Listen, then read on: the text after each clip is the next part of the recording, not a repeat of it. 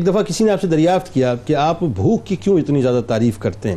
تو آپ نے فرمایا کہ اگر فرعون بھوکا ہوتا تو انا ربکم العالی کا جو ہے وہ دعوے دار نہ ہوتا اور کیا کمال جملہ ایک جملے میں پوری کائنات آپ نے پرو دی کہ طاقت آنے کے بعد جو ہے وہی بات ہے وہ قول مبارک مولا کہنا کہ انسان جو ہے وہ بدلتا نہیں ہے بلکہ بے نقاب ہوتا ہے۔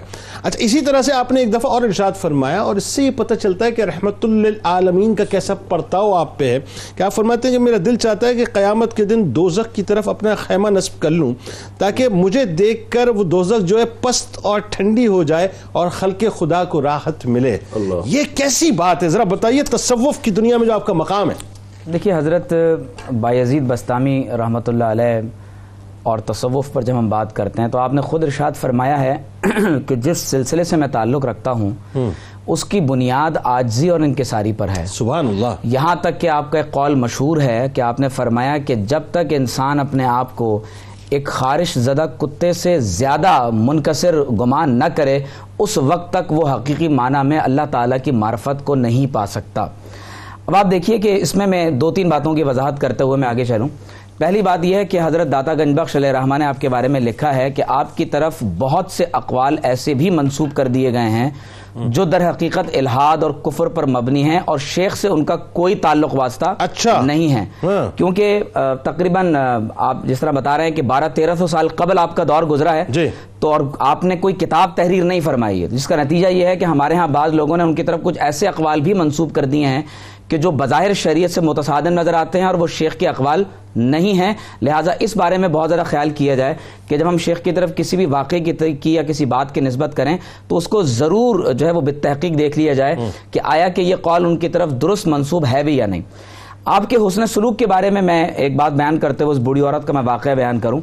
ایک مرتبہ ایسا ہوا کہ آپ کا ہمسایہ آتش پرست تھا اور کیونکہ آپ خود رہتے ہی ایران کے اندر تھے ہاں۔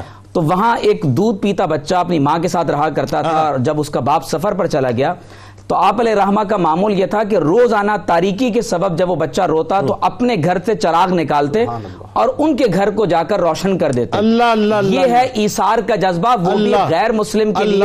حالانکہ وہ آپ کا پڑوسی ہے۔ تو کتب میں لکھا ہے کہ جب آتش پرس سفر سے واپس آیا اور بیوی نے شیخ کا حسن سلوک آپ سے بیان کیا تو اس نے فرمایا اس نے کہا کہ افسوس کہ شیخ کے گھر کی روشنی تو ہمارے گھر آ رہی ہے اور ہم ابھی تک تاریکی میں بیٹھے ہوئے ہیں۔ آپ کے حسن سلوک کی وجہ سے وہ شخص مسلمان ہو گیا۔ آپ دیکھیے کہ بڑیا کا جو واقعہ جس کی طرف آپ نے اشارہ کیا ہے شیخ سے پوچھا گیا کہ آپ کا پیر اور شیخ کون ہے آپ کا استاد کون ہے؟ بزرگ جو ہوتے ہیں وہ عبرت کی نگاہ رکھتے ہیں وہ درختوں سے پرندوں سے جانوروں سے ہر چیز سے درس عبرت حاصل کر رہے ہیں۔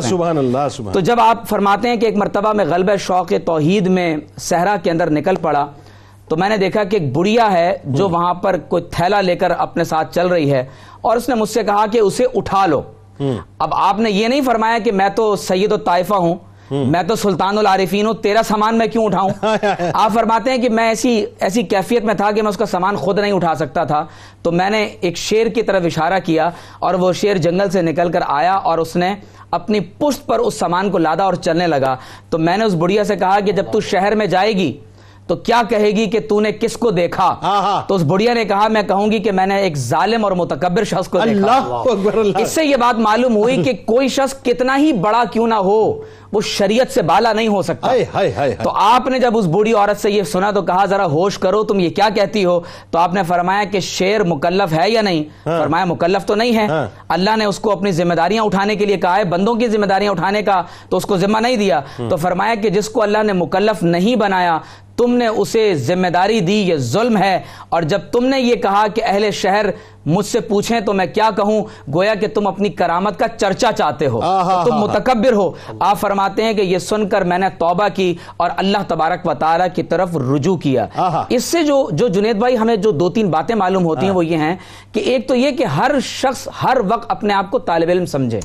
یہ نہیں کہ میں کسی مقام و مرتبے کو پہنچ گیا ہوں تو اب میں چھوٹوں سے یا اپنے ماتحت لوگوں سے سیکھ نہیں سکتا۔ اور دوسری جو سب سے اہم ترین بات یہ ہے کہ جس لمحے انسان کے اندر کی دو بری صفات آ جائیں۔ ایک حسد ہرس تکبر اور اس سے دو قدم آگے بڑھ کر عجب پسندی کہ انسان اپنے آپ کو اپنی ذات میں گم ہو جائے اور پھر انسان سیکھنے کے عمل کو منقطع کر دے تو پھر یقینی طور پر اس کے لیے معرفت کا دروازہ آپ یہ بات ذرا اس کو شارٹ کامنٹ کر دیجیے۔ دیکھیں سوال بھی آیا نا۔ ایک تو ان کے نام کے حوالے سے بائزید کے حوالے سے دوسرا یہ جی۔ کہ ایک سوال یہ آیا اور وہ سوال بڑا امپورٹنٹ میں سمجھتا ہوں کہ تیس برس کی ریاضت مجاہدات ایک طرف اور پلٹ کر ماں کی بارگاہ میں آنا جی۔ اور ایک رات پانی لے کے کھڑے ہو جانا اور ایک رات دروازے کا پٹکا جو ہے اس کو ادھر سے ادھر کرنا جیسے مفتی صاحب نے بیان کیا۔ جی۔ ساری کائنات سمٹ کے درجات کیا دیکھیے جو سوال میں خاص طور پہ پوچھا گیا کہ آپ کا آپ کی زندگی سے درس کیا ملتا ہے تو میں سمجھتا ہوں کہ تین باتیں بہت اہم ہیں۔ ایک ہے ماں کی خدمت ہاں۔ اور یہاں پر یہ ذہن میں رکھیں کہ ایسا نہیں تھا کہ اپنی ماں کو چھوڑ کر تنے تنہا تیس برس کے لیے آپ نکل گئے اور کبھی ماں کی خبر ہی نہیں لی۔ جی جی جی۔